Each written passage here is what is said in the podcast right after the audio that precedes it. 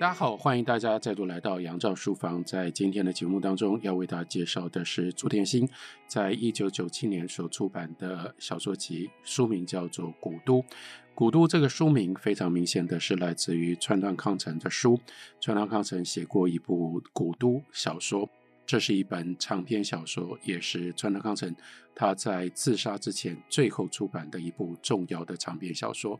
不过用了川端康成的书名，但是朱天心他所要写的古都跟川端康成在主题跟用心上面非常的不一样，不只是古都这一篇小说，乃至于贯穿整本小说集，它的关键字朱天心心里面想的当然是记忆。在古都的这篇小说一开头，他的第一句话就带有那样一种非常深刻的力量。第一句话说，难道你的记忆都不算数？然后接下来在他的文学的笔法上，他就让每一个段落他开头都是那时候，那时候的天空蓝多了，蓝得让人老念着那大海就在不远处，好想去。因此夏天的积乱云堡，雪砌成般的显得格外白，阳光穿过未有阻拦的干净空气特别强烈，奇怪并不觉其热，骑马傻傻地站在无遮阴处，不知何去何从，一个下午也从来没有半点中暑的迹象。这是第一个关于那时候的描述。那时候同时它就对应对照现在，现在要热多了，你不可能再在太阳底下站着而不会感觉到中暑。现在的天不再有这么蓝了，回想记忆当中的那个时候就是跟现在不一样。接下来第二段，那时候的体液和泪水清新如花露，人们比较愿意随它要落就落。第三段，那时候的人们非常单纯天真，不分党派的，往往为了单一的信念或者是爱人，肯于舍身或者是赴死。那时候的树也因土地尚未商业化，没有大肆开路进建草地皮，而得以存活，特别高大特别绿，像赤道雨林的国家。那时候鲜有公共场所，咖啡馆非常少，素食店、泡沫红茶、 KTV、 Pub 更是不用说。少年的只好四处游漫猛走，但路上也不见人潮汹涌，像白老鼠一般。那时候的夏天夜晚通常都可以看得到银河和流星，望之久久便会生出人世存亡、朝代兴亡之感。其中比较傻的就会立誓将来要做番大事，绝不虚度此生。我相信到这个时候，大家对于朱天心他的写作风格已经有了比较深的印象，尤其他后来所写的这些小说，从像我眷村的兄弟们到这一部古都，它其实都不是按照我们一般认为的用叙述的方式来写小说。在他的小说当中，议论甚至经常远过于甚至压过于叙述。在他用议论的时候，又会让我们回想起在《击壤歌》里面的那个小虾，尤其是刚刚讲的这一段，当遇到了夏天，在看着夜空上面的银河跟流星，这个时候就会立志要做一番大事业，以便能够追求，绝不虚度此生。这就是当年才17、18岁的时候的朱天心化身成为《击壤歌》当中的小夏他所会做的事情。但那就是那时候。到他1997年出版《古都》的时候，关键的重点是那时候消失了。那时候消失了，我们应该要如何处理，我们应该要如何面对。虽然他用的是川端康成的《古都》，并且在小说的中后部把整个场景调度移到了京都去，但他要写的京都最重要是要对照京都，像是一个保留了所有记忆的一个城市，一个美好的理想国，在那里时间似乎被冻结起来。那为什么要去到京都？为什么要用这种方式去走访川端康成的古都？因为那个时候的朱天心自觉自己居住在自己来自于可怕的台北。那又是一个什么样的城市呢？那是一个相对所有的记忆都不算数的一个地方。所以当对比京都跟台北，朱天心在小说里面就有了这么一段话，又是议论式的话。他说，因此你都不愿意和别人回忆过往，并非因为新的事情太多，新的店，新的偶像，新的丑闻，新的赚钱机会，新的谁谁谁老公的情人，新潮新贵。你猜想他们正因为能够不记得曾经存在的，才能够迅速与新的好坏事物相处无间吧？这你无法做到，你甚至半点不肯感慨旧情绵绵变成那样。旧情绵绵是当时灯婚宴所开的一家非常前卫的餐厅跟酒吧。接着呢，成品变成了芝麻婚纱，他们相较于过往对你来说都还是太新的东西，不管是旧情绵绵或者是成品，这不是那时候还要更加的古远，连新的像旧情绵绵像成品都抵不住时间，被更新的给取代了。你不愿意与他们有任何的关系，哪怕只是买一本杂志喝一杯咖啡，因为那注定又将种下一场流逝的开端。否则你如何能够全心慨叹奇怪情况市场要如何才能进入？你依稀记得的位置如今布满了麦当劳、佐丹奴、三商巧福、尼采精品或温蒂 7-Eleven、 米雪服饰 Hanten。你仿佛进太原中，武陵人捕鱼为业。最后这一段非常精彩的，一下子拉到陶渊明《桃花源记》里面的作为他的典故。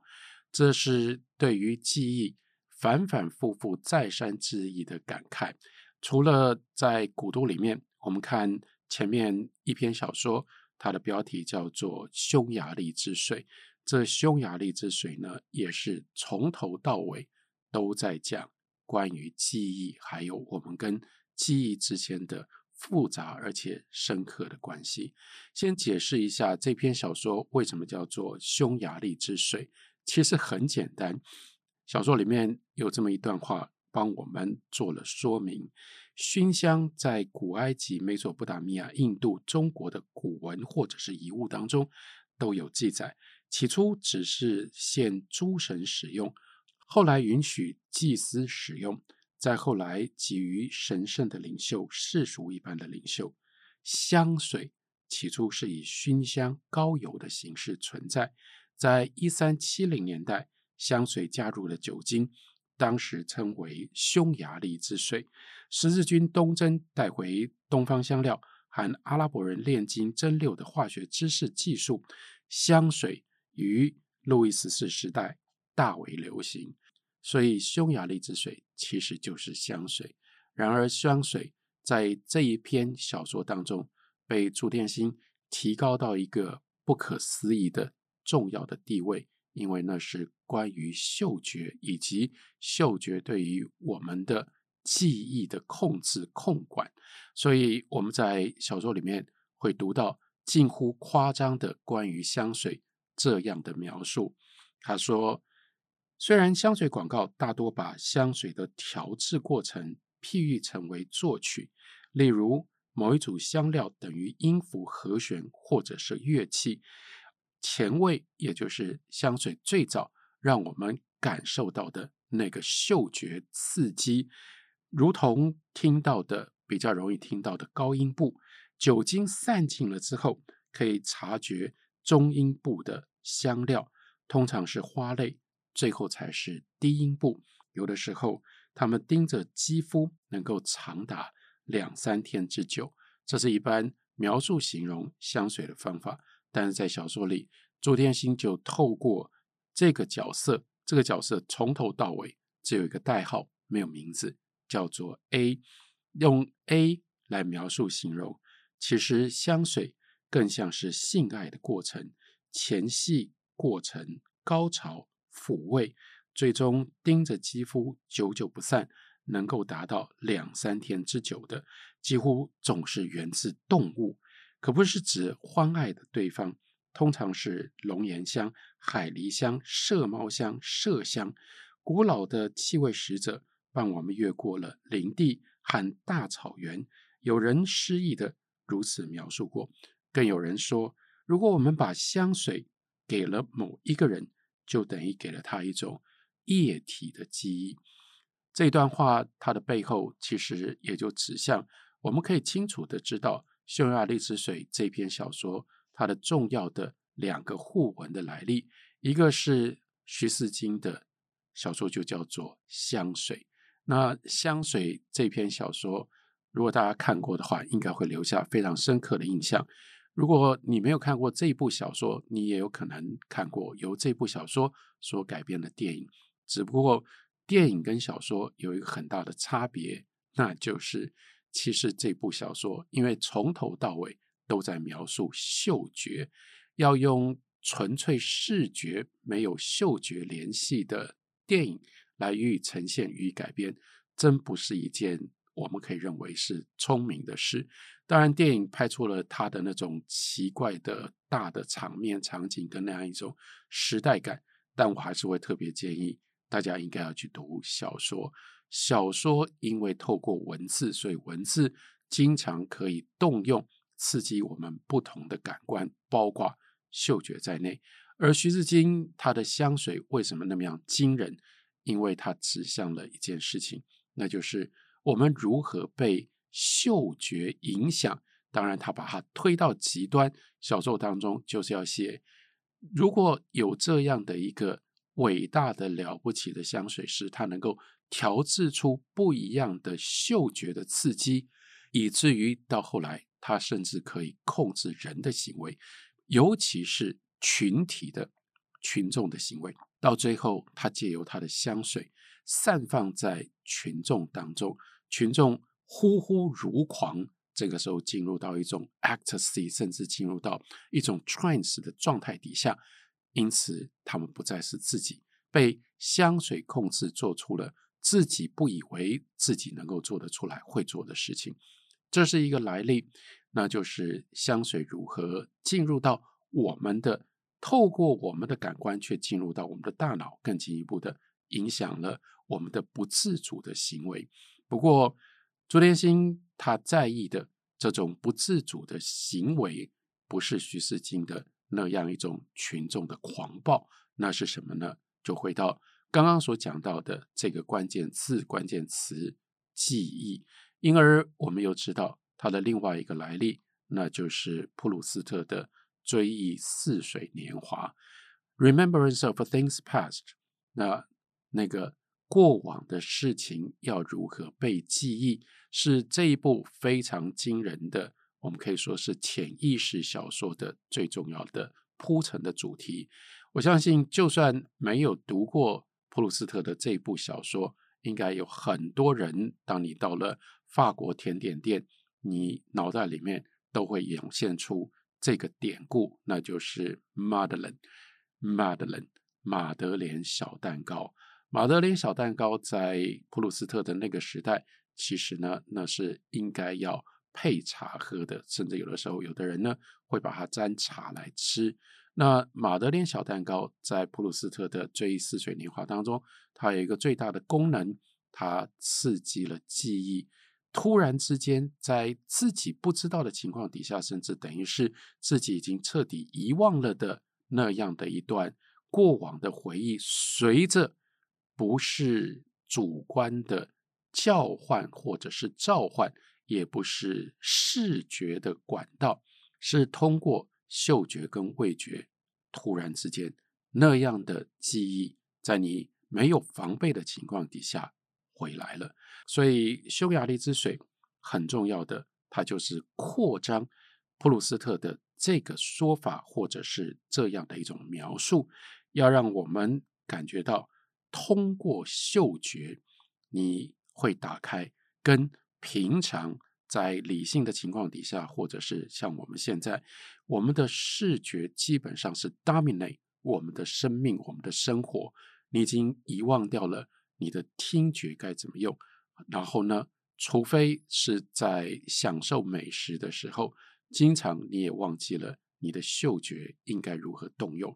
但是当你用这种方法跟嗅觉发生关系的时候，它会让人突然之间进入到一种记忆的状态，这是跟视觉有着非常不一样的通向记忆库。如果那个记忆库像是一个仓库的话，那就好像视觉是我们经常进出这个记忆库的一个大门跟一条路径，所以我们从这里进去，然后呢，我们看到的是各种不同的货架，大家可以想象像是那个 IKEA 的仓库一样，然后呢，这里面我们的视觉会给我们这个货架大概装了什么，上面是哪一年什么时候我们曾经看过的，我们所留下来的记忆。可是嗅觉像是什么呢？在朱天心的笔下，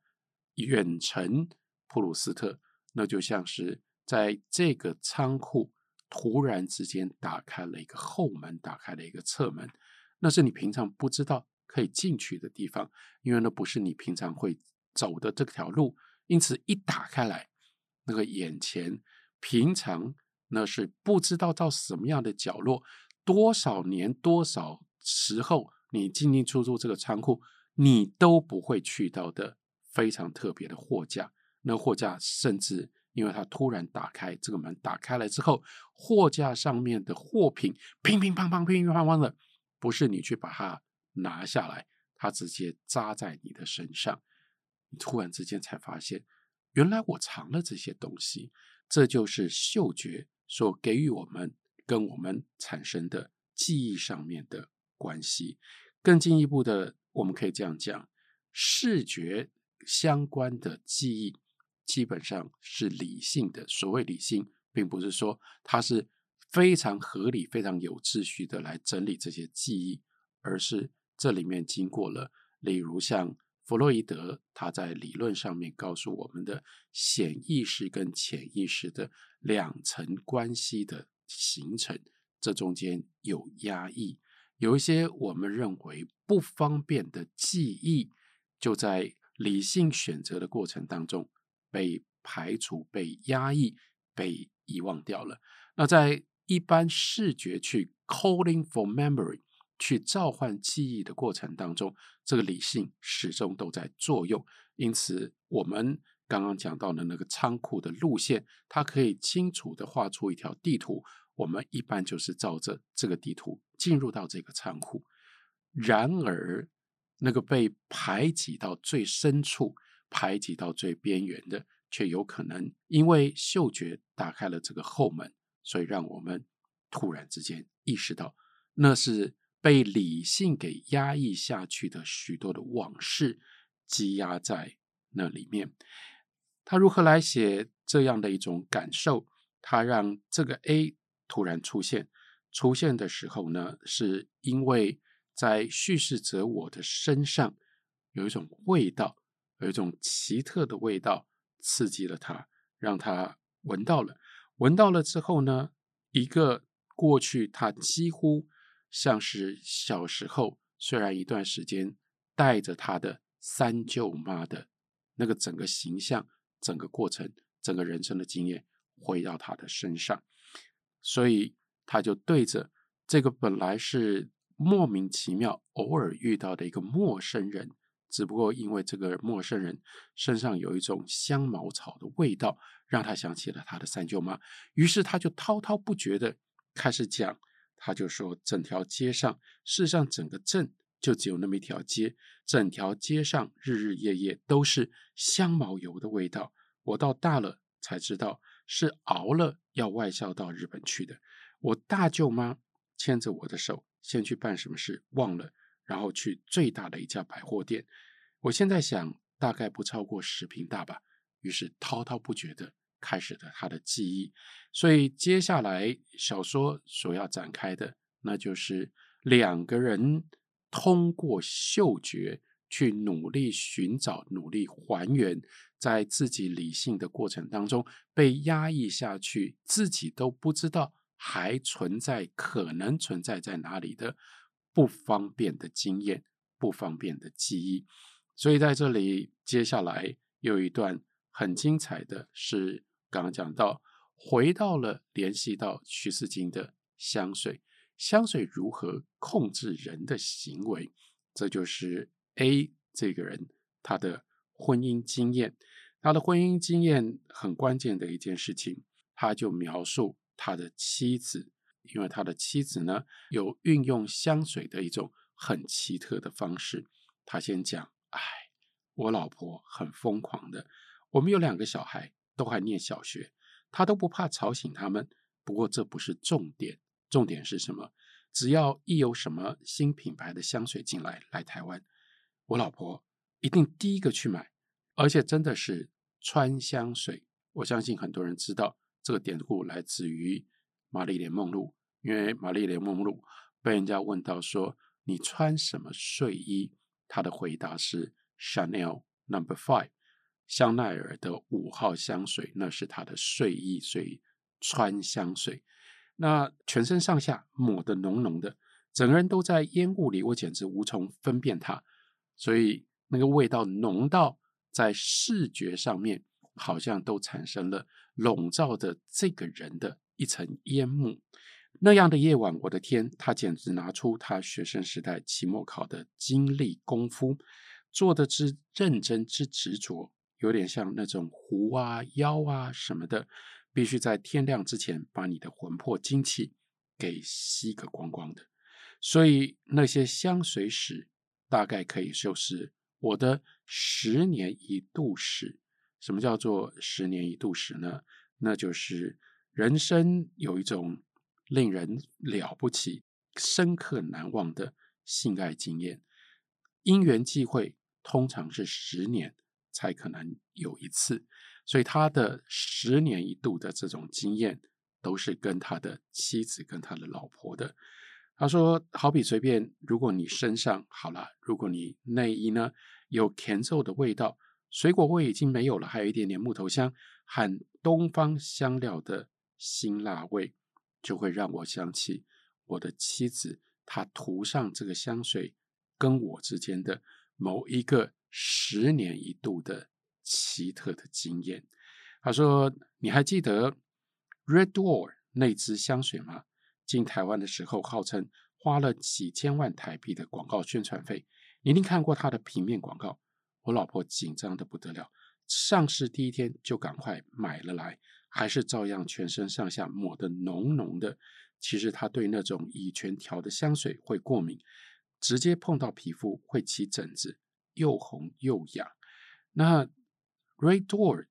有什么样的特色呢？ Red Door 的广告词跟设定诉求的对象，那是从25到35岁大胆充满自信个性化的现代办公室女郎。这跟她太太要抢着第一个去买到 Red Door， 然后接下来呢拿回家就要把自己即使是冒着过敏的危险，让自己穿着这个 Red Door 跟她的丈夫有这样的夜晚的行动，夜晚的活动。这两者之间的关系是什么？哦，关系在这里。进一步的解释，她说因为我老婆害怕我们公司里那些女孩万一都听信了广告，人人都买一瓶 Red Door 不就完了吗？啊，为什么完了？人人一瓶那又怎么样呢？重点你不懂吗？她先用了，日后即使我们办公室每一个自认是大胆自行现代的呆瓜都用，我闻了我还是就会想起我老婆。这就是匈牙利之水当中特殊的人跟气味之间的关系，什么样的气味就会让你想起什么样的人，这是你无从自己控制的。一旦闻到了这个香气，突然之间这个人就好像阴魂不散的浮现在你的眼前。所以他的妻子他的老婆最特别的跟他之间的关系，就是透过香水来控制他。我们继续看下去，他说甚至这想念还必定伴随着新香水必有的10年一度，你知道吗？那常常让我窘迫透了。你知道并不是每一次的人事地都那么适合的。好比有一次跟厂商午餐谈生意，他的特别助理竟然用的是我老婆蜜月期常用的那一种，而且好像是绝版香水。他大学毕业的时候，在国外念书的二哥寄给他的礼物。10几年来，我没有再闻过。当下简直心乱如麻，险些爱上了那特别助理。整个下午发情的公狗一样，好想找我老婆上床。你难道从来没有这样的经验吗？ OK， 老婆是很有心机的。她说，我老婆最怕会发生的事是闻她身上的香，却挡不住想起了别的女人，所以她总是要抢先用那些刚刚上市的香水，而且要用遍所有的香水。于是日后不管我在哪一个女人身上闻到香水，都会立刻就想到她。这是100%人力不能控制的。这就是我们刚刚讲到嗅觉跟我们记忆跟我们的联想之间的关系，这是没办法压抑，这是没办法改变的，它就是那么样的直接。所以呢，就算哪一次我想偷偷冒险出轨，除非那个女孩身上没有任何香水胭脂味，恐怕不太可能吧。或者呢，用的是我老婆从来没有用过的香水，这更不可能，因为老婆是很有心机的，一定要把所有的香水统统都用过。不然你想想看，那简直就等于我老婆如影随形，无时无刻不在我的身边嘛。例如说去到了花中那酒廊里面的美眉们，他们都用老板呢老远巴巴从巴黎直接大量进口的刚刚提到的 Chanel No.5 香奈儿5号吗？后来虽然总公司知道，还下过指令以后不接，讲的是法国的总公司，不接台湾的这种大宗的订单，免得你看到了酒廊，所有的这个酒廊陪酒的女生身上插的都是 Chanel No.5。 Chanel No.5 的身价，它的价格，它的价值一定会下跌嘛。为什么法国的总公司有这样的反应？可是你看，他说你想想，我面前做个台北身价1等1的年轻貌美的妹妹，但是呢脑子里全是我老婆身穿紫缎内衣，你看我记得多么清楚啊的身影，我还有什么搞头？根本当场就不行了，还有什么戏唱？所以有趣的也就在这里，他就说，哦，原来如果你想要有外遇，你还得先外遇一种老婆所没有的香水。这是小说其中大概最接近小说或者是比较夸张虚构的一段情节。不过然后接着下来要用嗅觉去召唤，去寻找什么样的记忆。突然之间这篇小说匈牙利之水就联系上了在上一集节目当中我们为大家介绍的朱天心之前所写的向我眷村兄弟们。因为他的这个叙事者我在小说里他也是一个来自眷村的人，关于眷村的记忆突然之间出现了一种在前一篇想我眷村的兄弟们没有的一种奇特的悲剧性。那就不只是眷村里面的人如何共同生活，在共同生活当中如何影响了一个小孩